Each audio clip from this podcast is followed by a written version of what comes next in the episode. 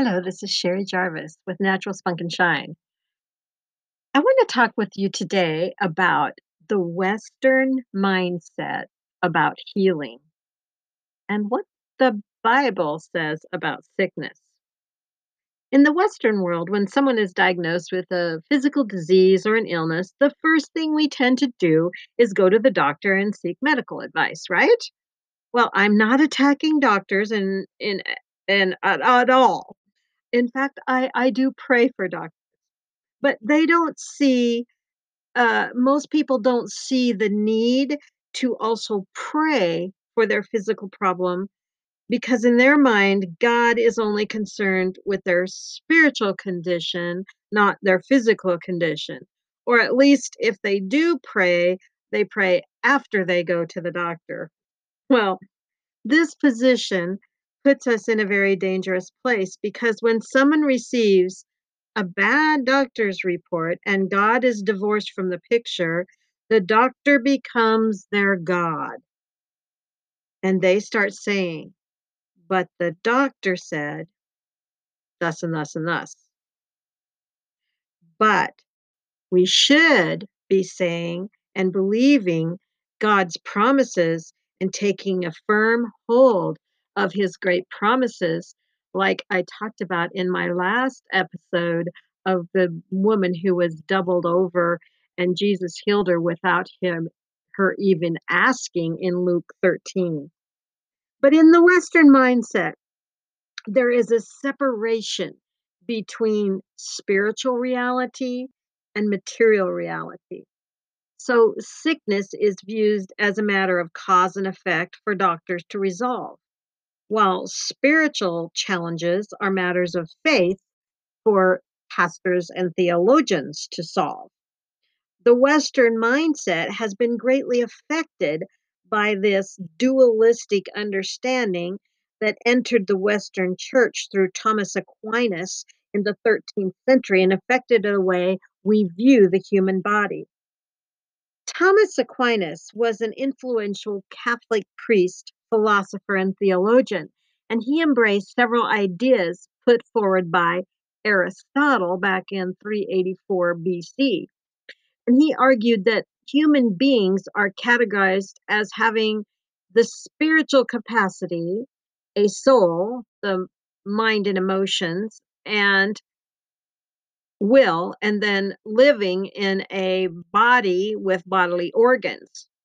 And we are seen as different parts rattling around under the same skin. And we are fixed by changing the bad parts. Thomas called Aristotle the philosopher, and he attempted to synthesize Aristotle's philosophy with principles of Christianity. But these teachings contributed to the rise of a specialized medical profession that treats the problem without regard to its effect on the whole person. So, God, He is concerned with your spirit, with your soul, and with your body. Uh, many came to Jesus and they were Eh, with physical illnesses. And guess what? Jesus healed them all. And He did not tell them, He did not say this once. I'm more concerned with your spirituality than your physical being. So I'm just going to deal with your your spiritual being today, and go do the doctors to have your physical being taken care of.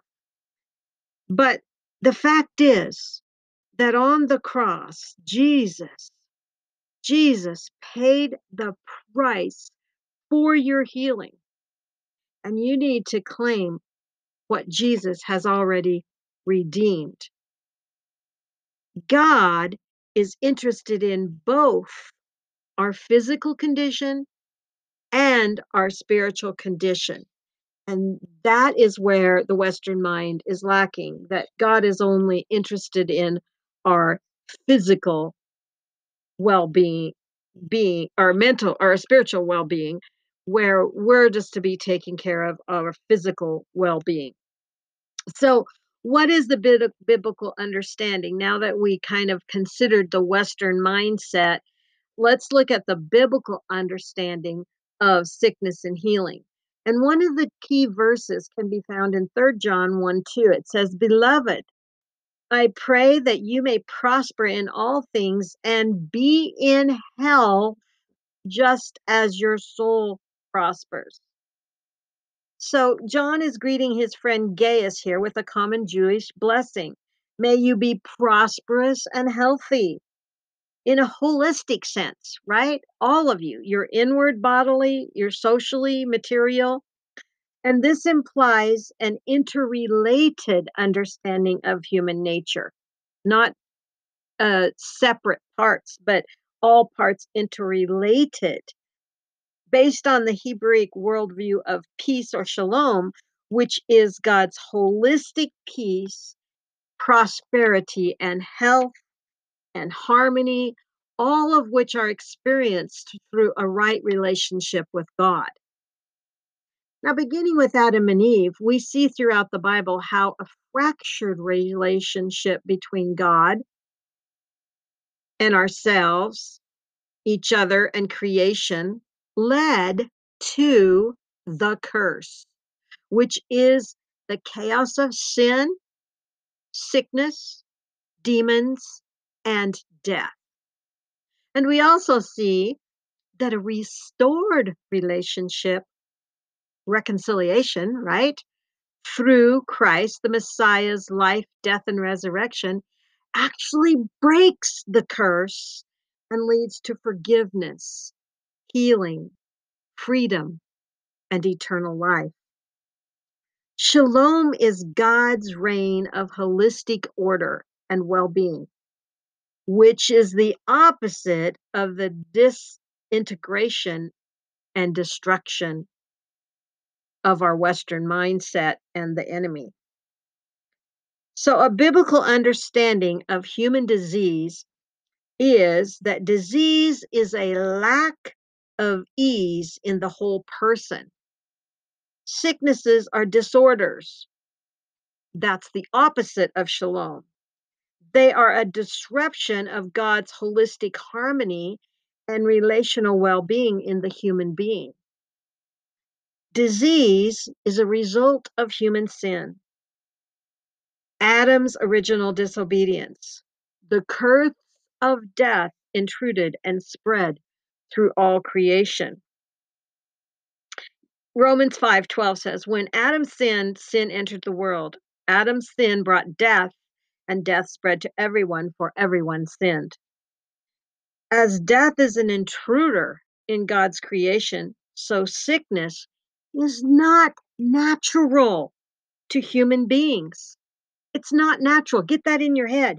Sickness is the foretaste of the curse of death. It is a war with us. It is at war with us, sickness, and it and it is at war with our world in a destructive, holistic sense. And that is a different mindset than the Western mindset of sickness and disease. So I'm going to talk in my next video about the biblical understanding of healing. I hope you'll tune in. Thanks for listening to Sherry Jarvis, Natural Spunk and Shine.